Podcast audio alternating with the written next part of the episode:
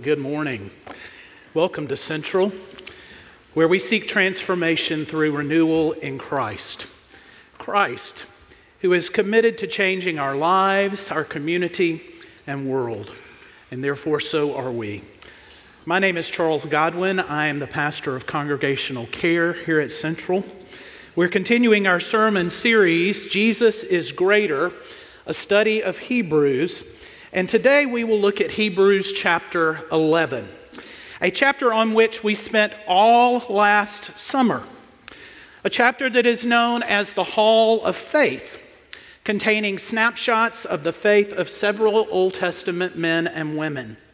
And we're going to unpack the truth that true, life giving, saving faith in Christ is a greater faith than any other face upon which we may lean.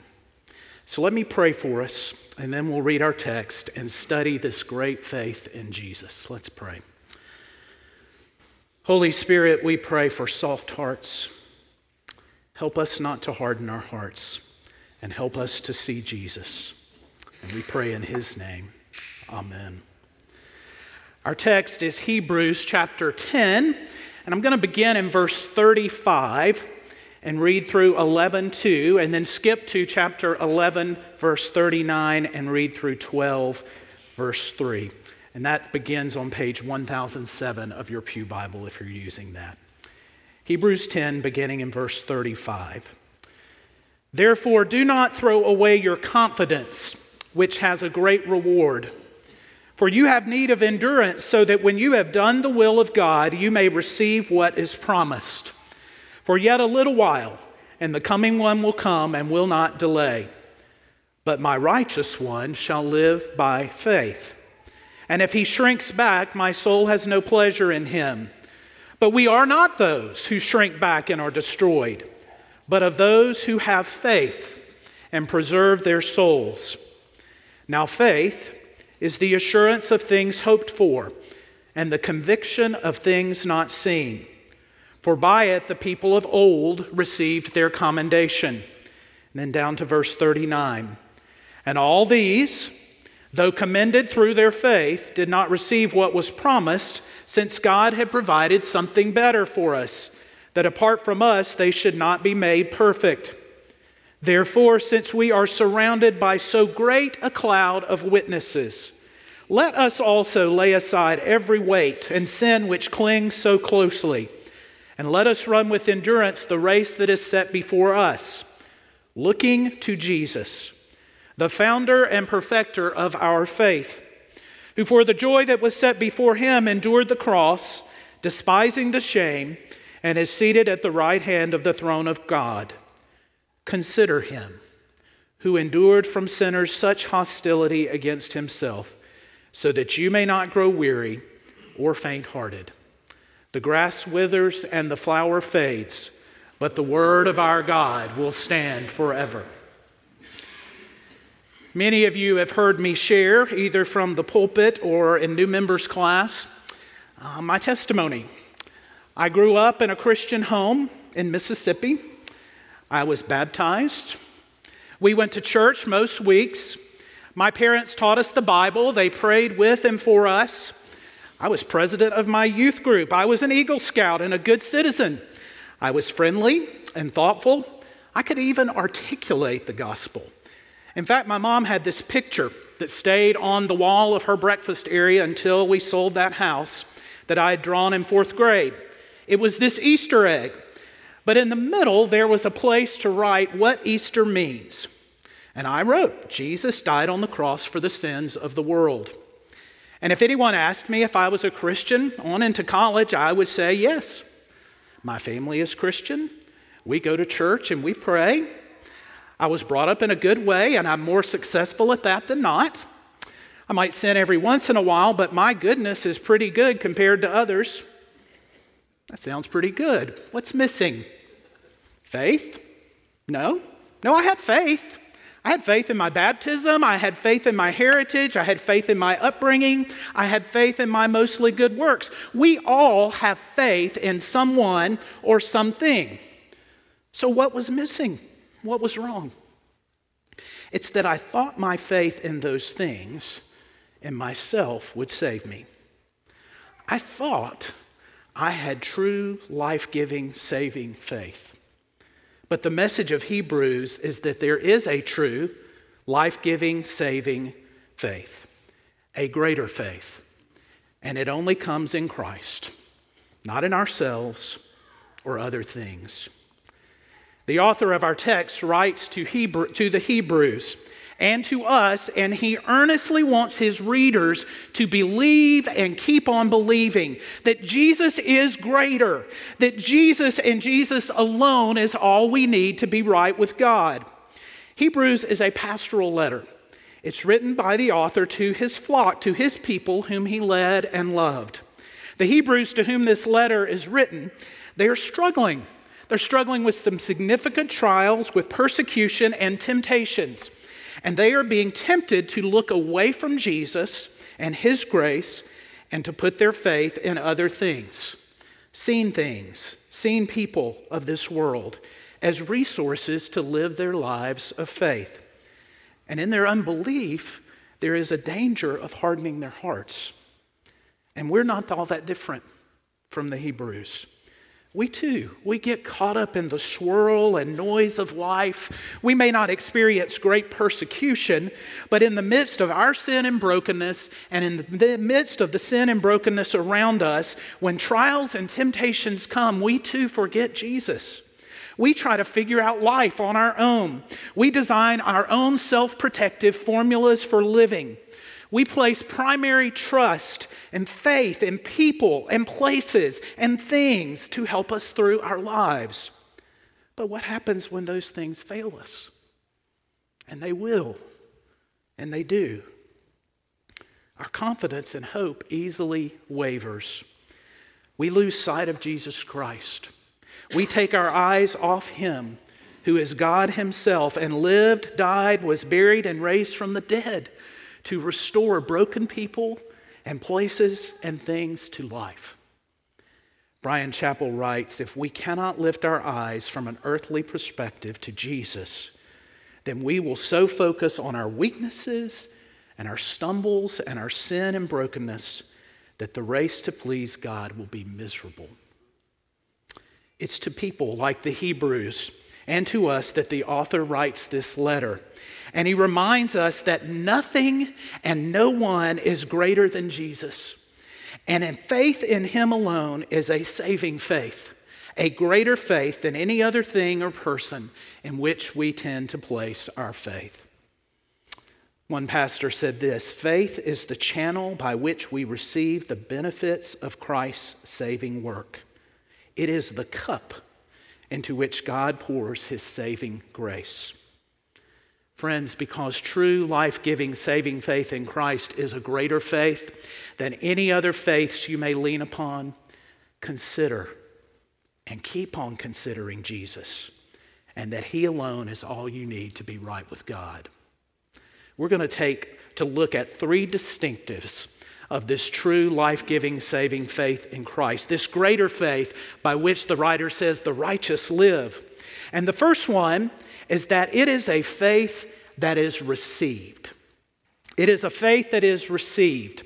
As we studied the Hall of Faith last summer, and as I looked back through it this week and looked at some of the stories of these Old Testament men and women, I was struck with the active faith of these men and women, which we're going to talk about in a moment. But I also was struck with this passive language of a faith and promises that are received. Paul bolsters this idea of a faith received as a gift from God in his letter to the Ephesians, a familiar verse to many of you, where he writes, For by grace you have been saved through faith.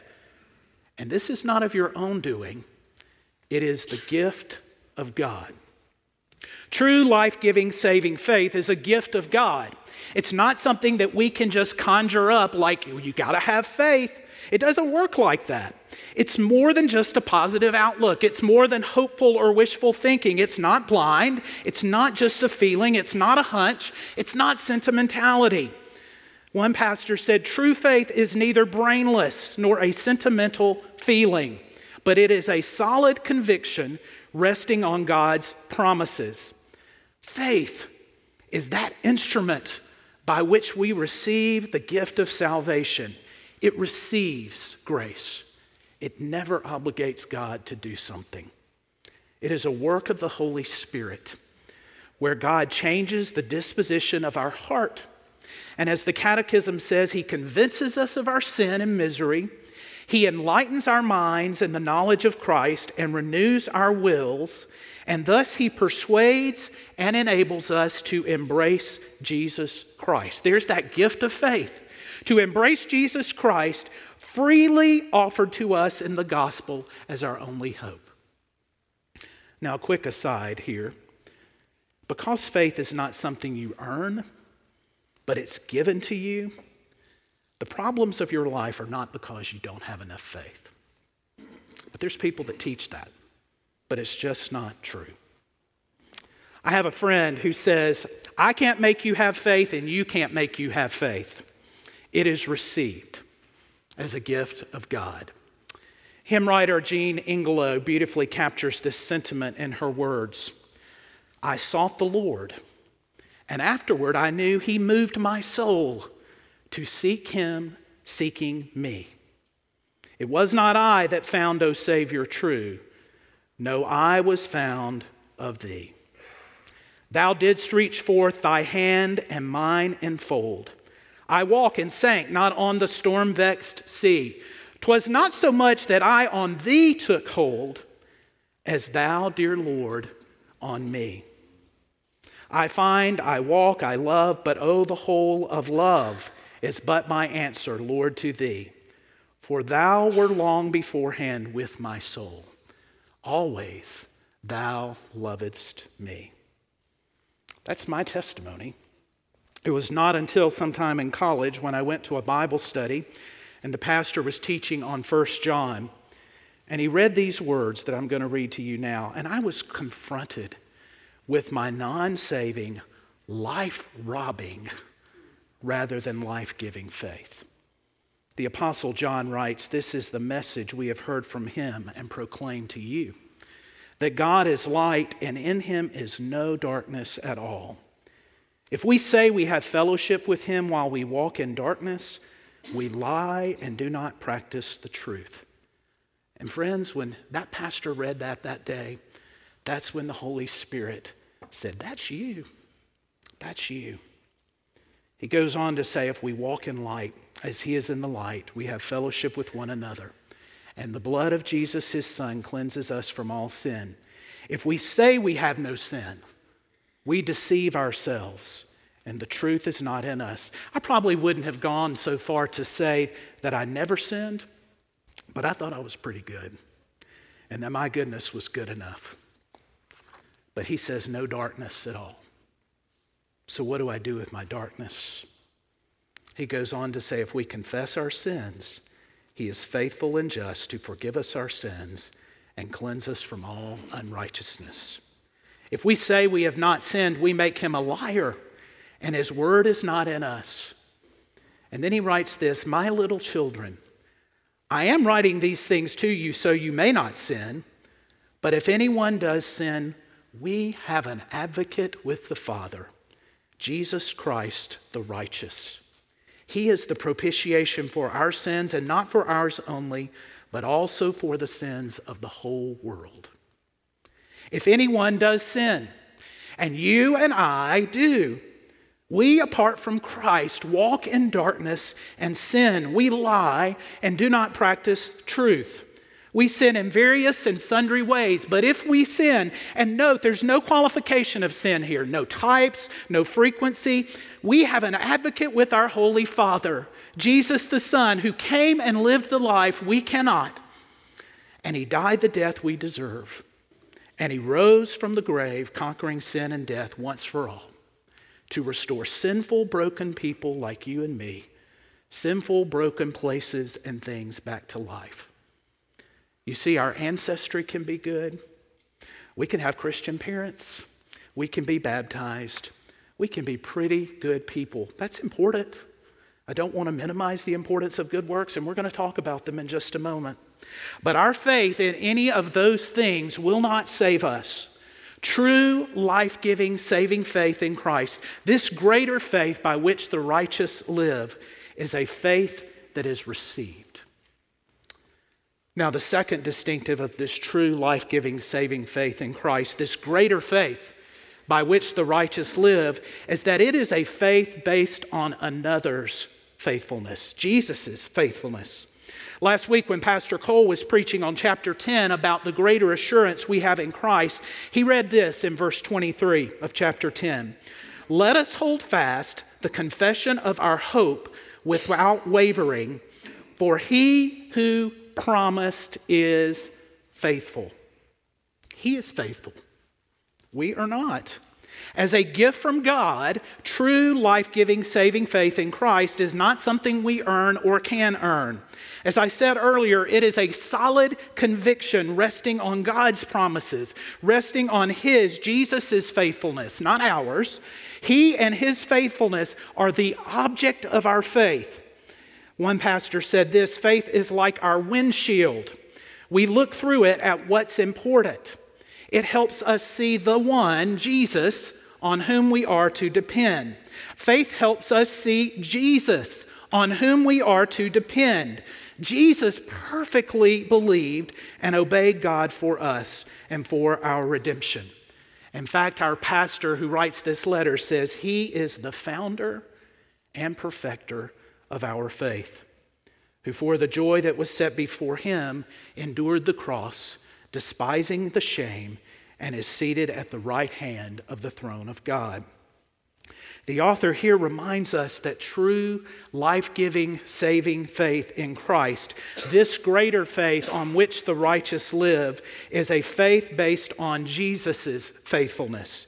Our faith begins and it carries on founder and perfecter of our faith. It begins and carries on in Christ. He doesn't just call us and give us this faith and start us on this journey and then say, go on. He's committed to bring it to completion when we in this world are made new. Paul reiterates this in his letter to the Ephesians, from which I read earlier. For by grace you've been saved through faith. This is not of your own doing, it is the gift of God not as a result of your works, so that no one can boast. One scholar wrote this. He said, At the heart of good news is that we can't earn rightness with God by what we do or don't do, but by what Jesus does. So, how do we get the benefit of what Jesus does? Faith. At its core, faith is not what I do, it's receiving and trusting. I do things out of the faith that I have. It's not about you doing the right thing or believing the right thing. When we believe that, we're focusing on the action of faith rather than the object. And when we focus primarily on action and not first and not object first, we tend to get off track. True life giving, saving faith this greater faith by which the righteous live is a faith based on another's faithfulness, Jesus. Now, while these passive elements of life giving, true saving faith in Christ are significant to keep us on track in living our lives of faith, if we focus on them exclusively, then we'll also get off track. Because a final important distinctive in our text today of this true life giving, saving faith in Christ, this greater faith by which the righteous live, is that it is a faith that works. It necessarily has an active component as well. True life giving, saving faith in Christ is active. It's living. We see living, active faith in these snapshots of faith in chapter 11. Elsewhere in the scriptures, again, back to Paul's letter. By grace you've been saved through faith. It's not of your own doing, it's the gift of God, not as a result of your works, so that no one can boast. For we are God's workmanship, created in Christ for good works, which God prepared beforehand that we should walk in them. And the Apostle James writes faith by itself, if it does not have works, is dead. Your faith in Christ alone that saves you necessarily is a living faith. It's active. It should show itself in good works. Now, does your faith always do that? I would dare say that it doesn't. But does it show itself at all? We're challenged to examine our faith and our works, to ask ourselves, does my profession of faith in Christ show itself in good works? Not perfectly, that's not what the scriptures are talking about, but does it show itself in good works? If not, then is it real saving faith in Christ? Do I have saving faith in Christ? Am I what I profess to be? The people who see you most often, who know you the best, would they know you are a Christian by the way you speak, act, or treat them? As we think this, keep this in mind. The author's not trying to make us fearful by presenting these snapshots of a living, active faith, but he urgently and desperately wants his readers to have saving faith in Christ, which is, by the work of the Holy Spirit, a living, active faith. He knows that living, active, obedient faith in Christ, while a fight, that's the picture of the scriptures, it's a fight to believe, ultimately brings peace and hope and joy. I read this week that someone with this non saving faith, quote, may accept the biblical diagnosis of the human condition. They may understand, I did, how Jesus' life, death, and resurrection remedy their estrangement from God. I had a knowledge of it, but it wasn't in my heart. They may go to church from time to time. They may like to read and talk about spiritual things. They may know the central teachings of Christian faith. They may be pleasant folks. They may seem to live decent lives, though they may indulge a vice or two. When conversation turns to Jesus or what happens after death, they sound like believers. They may adhere to orthodox evangelical theology. Yet, listen to this there is nothing distinctively Christian about their behavior. They may be decent neighbors, they may perform a little community service, but there is no, and that's the operative word here, it's not some, there is no real self sacrifice no costly obedience, no good deed that goes against their grain, nothing that challenges their well designed life. Unlike saving faith in Christ, this is a faith apart from good works.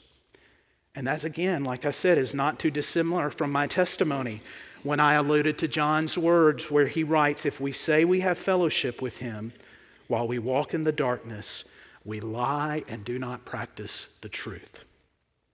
This is strong, passionate language written out of love to wake us up, to point us to what one of my friends says is the beautiful relationship with Christ. The living, active faith that loves much because it knows his love. It is interesting that both the writer to the Hebrews and James write about Abraham's and Rahab's active faith. Now, in this section of James, which I haven't read except for that one verse, people sometimes get hung up on his using the word justified in relation to works, because the Bible teaches that we are not saved or justified by our works. But James uses this word justify in the sense that good works prove saving faith, they show it. It's sort of like asking the question of an expense report what justifies that expense? What proves it? Both Abraham and Rahab's faiths were shown by self sacrificing, costly, challenging obedience and works. A pastor said that Abraham's obedience exposed that he was a friend of God. It didn't earn him more favor. And the same goes with the risky works of Rahab to save the spies. It exposed her faith in God. Pastor Dan Doriani, former pastor of this church, writes this In God's court, believers are justified the moment they believe. When they trust in Christ as Lord and Savior, their sin is laid on Christ, and Christ's righteousness is imputed to them. Yet, works also justify in this secondary sense. They vindicate God's declaration that we're right with Him. They prove we are alive in Christ. We're becoming, as we do good works, what we're declared to be righteous. Now, as we contemplate that true life giving, saving faith in Christ is active, it's living, it's really challenging for us. For on any given day, if we look at a snapshot one day, it can really, we can be like, whoa, am I a believer? I heard someone say, though, that it's meant to be because the stakes are high. This is our salvation we're talking about. It's serious business for us to contemplate. Notice, we never see the word perfect or even always in relationship to the good works of these brothers and sisters in chapter 11. On any given day, you may not obey, but what's the overall pattern of your life of faith? Is it living and active with good works? Saving faith is living and active it does good works. It tries to obey God's commands, not perfectly, only Jesus has done that. But it struggles against sin and to do right. It pushes back against the darkness we see and feel, the brokenness we see and feel. It redeems, it brings about redemption to broken people and places and things because it has been redeemed by Jesus. So we examine our hearts and lives today. And we're challenged to ask ourselves is my faith showing itself? Is it living, active? Is it saving faith? I once had a pastor who said, Doubt and guilt are not going to make you a better Christian.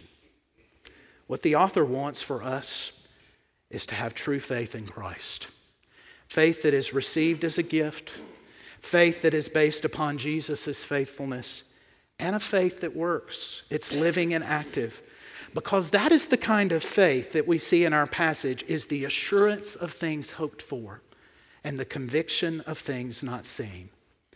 Because true life giving, saving faith in Christ is a greater faith than any other faiths you may lean upon, our author challenges us to consider, and the language of this verb is to keep on considering Jesus and that He alone is all you need to be right with God. This word consider, it's a stronger word than it may seem on the surface.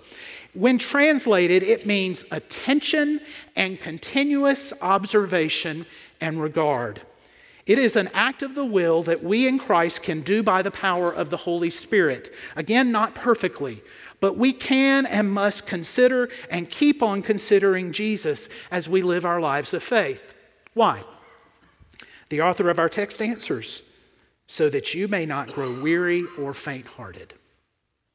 So that you may not grow weary or faint hearted in living your life of faith until he comes again. When you and I consider and keep on considering Jesus, we are by faith. This is what's amazing about the work of the Holy Spirit. We are by faith assured in hope and convicted of things and promises not yet seen. John Owen writes A constant view of the glory of Christ will revive our souls and cause our spiritual lives to flourish and thrive. You may be here today and think, I don't think I have this true, life giving, saving faith in Christ that is active. Friends, the solution for you is not to try to get better and then come to God. The solution for you is to ask God for faith in Christ, to ask Him to change you, to believe in the Lord Jesus Christ, and the Bible says that you will be saved. He'll give you faith. Ask Him for it. You may be here today and you know you do have this life giving, saving faith, but you may find it waning. Or maybe you are being nudged toward good works in some ways and you've fallen short. The solution for you is to go to Jesus too. We don't just repent of our sins and brokenness and believe in Jesus to get saved. We continue to repent and believe in Jesus as we are being saved. as we are dying to sin and living to righteousness, as we are becoming what we are declared to be righteous. Jesus is the one who did the good works of God perfectly for us who do not. Jesus is the one who did not fall short of God's demands of holiness for we who do. John Murray writes God also causes the righteous state he declares. He's not left us alone. He's given us a helper, the promised Holy Spirit, to help us do the good works He's prepared for us. He's given us a community here at Central to help us so that when we fall down as we try to do good works, we have someone to help us up. So ask Jesus for faith and ask Him to help you see and do the good works He's caused you to do. Shortly after the armistice of World War I, preacher Donald J. Grey Barnhouse visited the battlefields of Belgium. And for miles west of the city, he found the roads lined with artillery and tanks and trucks and other materials of war that the enemy had abandoned in their flight. It was a spring day. The sun was shining, there wasn't a wind blowing, and he walked along and looked at the remains. He noticed leaves were falling from the trees arched along the road. And he brushed one of the leaves that had fallen against his chest, and he grabbed it and pressed it in his fingers, and it disintegrated. He looked up and he saw other leaves falling from the trees. Now remember, it was spring, it's spring, not autumn, and there wasn't enough wind to blow the leaves. These leaves had outlived the winds of autumn and the frost of winter, yet they were falling on that day seemingly without cause. And then Dr. Barnhouse realized why. The most potent force of all was causing them to fall. It was spring. The sap was beginning to run, buds were pushing from within. From deep down below the earth, roots were sending life along the trunk and the branches and the twigs until it expelled every bit of deadness that remained from the previous year. It was, as a great Scottish preacher termed it, the expulsive power of a new affection. He goes on to say, This is what happens when our God writes his will on our hearts. The new life within purges the deadness from our lives.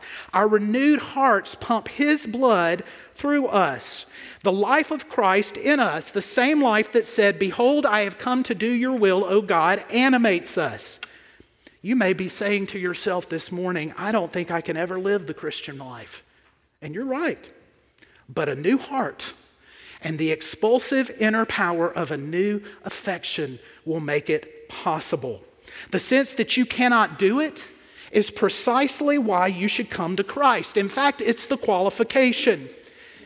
Friends, it is important for us to believe and to keep on believing, to consider Jesus and to keep on considering Jesus as we live our daily lives.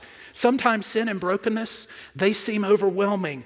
It's not going to be this way forever. There is a truer truth to which the writer of Hebrews wants us to believe as we live our lives of faith until he comes again. Death, sin, brokenness no longer have the ultimate victory. They are being undone. All is being made new. The author writes to his readers, to us, and wants us to have true faith in Christ. A faith that is received as a gift, a faith that is based on another's faithfulness, Jesus's, and a faith that works. It's living and active because that is the kind of faith that is the assurance of things hoped for and the conviction of things not seen. Friends, this true, life giving, say, saving faith in Christ by which we receive, the author says, our commendation is a greater faith than any other faith you may lean upon. So consider and keep on considering Jesus and that He alone is all you need to be right with God. In just a moment, we're going to sing these words, and I'll conclude by reading them to you we will stand as children of the promise. We will fix our eyes on Him, our soul's reward, till the race is finished and the work is done. We'll walk by faith and not by sight. May God give us grace. Let's pray. Lord, we do pray these words that by your Holy Spirit we will stand as your children. We will fix our eyes on Jesus, our soul's reward. Give us grace to finish the race well in Christ. Help us to walk by faith and not by sight. Thank you that we get to come now and have a taste of the Lord's Supper. We get to see visibly and taste the work you have done for us in Christ. Grant us grace, we pray, in His name. Amen.